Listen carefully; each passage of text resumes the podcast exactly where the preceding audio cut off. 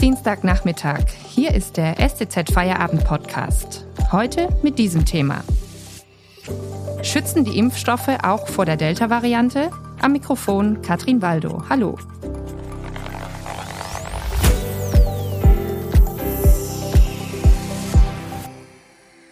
Mittlerweile ist genügend Impfstoff verfügbar. Doch selbst Geimpfte scheinen vor der Delta-Variante des Coronavirus nicht sicher zu sein. Das zeigt ein Blick nach Israel, wo bereits 60 Prozent der Menschen vollständig geimpft sind, aber immer häufiger neue Corona-Infektionen gemeldet werden. Damit stellt sich auch bei uns in Deutschland die Frage, wie gut schützen die Impfstoffe gegen die Delta-Variante? Unser Experte zu diesem Thema ist der Redakteur Werner Ludwig aus dem Wissensressort. Hallo Werner. Hallo. Israel hat in Sachen Corona ja einen gewissen Modellcharakter für uns, weil man dort schon weiter mit dem Impfen vorangekommen ist. Inwiefern gibt es jetzt neue Erkenntnisse aus Israel in Bezug auf die Wirksamkeit der Impfstoffe gegen Mutationen und Varianten?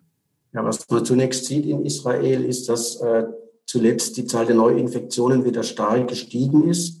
Also die war ja ganz weit unten. Im Juni war die Sieben-Tage-Inzidenz bei unter eins gelegen. Also bei uns ist es ja in Deutschland momentan bei fünf. Und jetzt ist sie aber wieder auf 26 gestiegen was äh, ungefähr 500 Neuinfektionen jetzt beispielsweise am Dienstag waren. Ähm, und da hat man jetzt auch einzelne Maßnahmen wieder verschärft wegen des Anstiegs, also wieder Maskenpflicht äh, in Innenräumen und so weiter. Und was ähm, jetzt den Experten äh, besondere Sorgen bereitet, ist, dass eben unter denen, die sich jetzt infizieren, auch etliche dabei sind, die schon geimpft sind. Also Berichten zufolge könnten das ungefähr 50 Prozent sein, dass also geimpfte Personen sich trotzdem anstecken. Und gleichzeitig hat man ja dort äh, festgestellt, dass die Delta-Variante äh, quasi fast alle Infektionen verursacht. Und daraus kann man dann eben jetzt schließen, dass die Wirkung äh, gegen diese Delta-Variante, die Wirkung der Impfstoffe schlechter ist. Auf der anderen Seite, was positiv noch zu bemerken ist, dass eben die Infektionszahlen zwar steigen, aber nicht jetzt äh, die Krankenhauseinweisungen oder auch die Todesfälle. Verstehe. Wie, wie würdest du das denn einschätzen? Also du sagtest gerade, die, die Impfstoffe sind nicht so wirksam gegen die Delta-Variante. Kannst du das noch mal ein bisschen äh, präzisieren? Ja, da gibt es Daten aus Israel vom Gesundheitsministerium und die äh, haben festgestellt, dass seit Anfang Juni die Wirksamkeit äh, des Impfstoffs jetzt von BioNTech Pfizer, der ja dort ausschließlich verimpft wurde, dass äh, die Wirksamkeit bei dem jetzt ähm, auf 64 Prozent gefallen ist. Die war ja anfangs eben in der Zulassungsstudie bei 95 Prozent gelegen. Und ähm, klar, die sagen, das sind im Moment noch ein bisschen wenig Daten, also die sind noch ein bisschen vorsichtig mit den Schlussfolgerungen. Aber ähm, also andere Studien, die jetzt in England beispielsweise waren, die nehmen noch ein bisschen höhere Werte jetzt an bei der Delta-Variante in der Wirksamkeit, aber auch geringere Werte jetzt als äh, bei der ursprünglichen Virusvariante. Heute gab es ja auch eine Pressekonferenz der baden-württembergischen Landesregierung. Dabei hat der Ministerpräsident Winfried Kretschmann nochmal zum Impfen aufgerufen, gerade auch wegen der Delta-Variante. Ist das deiner Meinung nach berechtigt? Ja, unbedingt. Also weil ähm, die Sache ist ja, dass vor allen Dingen äh, zwei Impfdosen erforderlich sind, um diesen Schutz äh, zu bekommen. Also der ist zwar schon etwas niedriger, aber mit zwei Impfdosen immer noch deutlich besser als mit einer. Und ähm, von daher ist natürlich diese Empfehlung absolut äh, nachvollziehbar oder der Aufruf, weil es gibt ja Daten, nach denen äh, eine Impfung jetzt äh, nur eine Schutzwirkung von rund 33 Prozent hat gegen die Delta-Variante und zwar sowohl bei BioNTech als auch bei AstraZeneca. Und von daher ist natürlich die zweite Impfung sehr wichtig, um möglichst guten Schutz zu haben dann. Vielen Dank bis hier. Wir sprechen gleich weiter. Wenn Ihnen dieser Podcast gefällt, dann abonnieren Sie ihn auf Spotify oder iTunes. Mehr Hintergründe gibt es mit dem STZ Plus Abo für 9,90 Euro im Monat. Lesen könnten Sie dann zum Beispiel diesen Artikel von meiner Kollegin Ulla Hanselmann. Wie verhüllt man den Pariser Triumphbogen? Einfach auf den Link in der Podcast-Beschreibung klicken. Unterstützen Sie Journalismus aus der Region für die Region. Vielen Dank.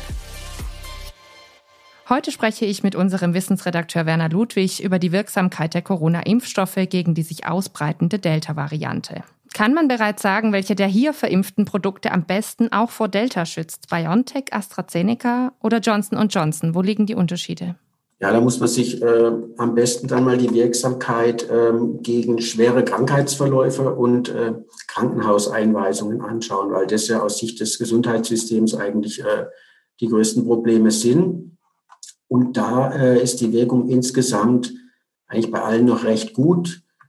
Da gibt man beispielsweise an, bei BioNTech äh, ungefähr ein 93 Prozent geringeres Risiko, äh, schwer zu erkranken oder ins Krankenhaus zu müssen im Vergleich zu ungeimpften.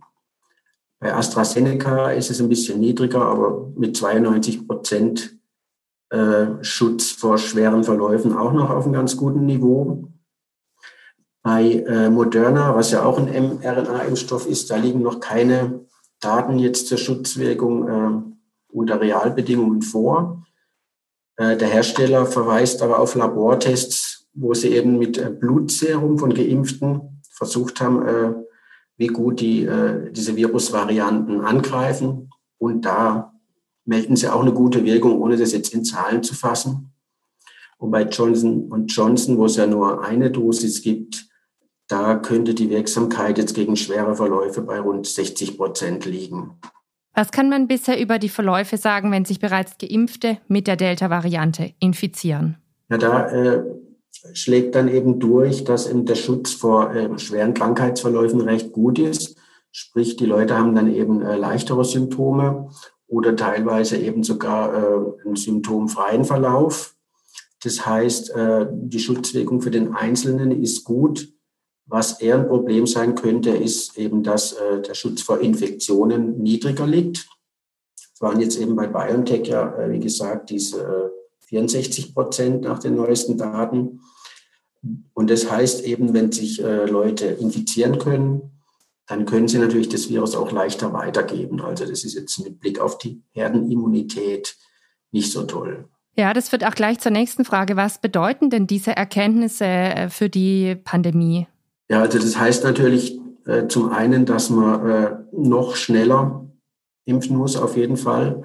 Und eben auch mit der, mit der zweiten Dosis schneller kommen muss. Das wurde jetzt ja auch so festgelegt, dass man da äh, beispielsweise bei AstraZeneca nicht mehr zwölf Wochen warten muss oder bei BioNTech auch nicht mehr sechs Wochen, sondern eben früher zur Zweitimpfung kommen kann, weil dann eben der mit diesen Impfstoffen möglichst oder maximal erreichbare Schutz äh, schneller erreicht wird. Und ansonsten muss man natürlich jetzt schauen, ob die Wirksamkeit gegenüber Infektionen jetzt noch weiter zurückgeht, wenn weitere Varianten kommen. Dann wird man natürlich irgendwann äh, Auffrischungsimpfungen brauchen mit angepassten Impfstoffen. Aber momentan geht es jetzt erstmal darum, möglichst viele Leute auf dieses äh, erreichbare Schutzniveau zu bringen quasi. Danke, Werner Ludwig, für die Einschätzung. Morgen gibt es eine neue Folge unseres Podcasts. Vielen Dank fürs Zuhören.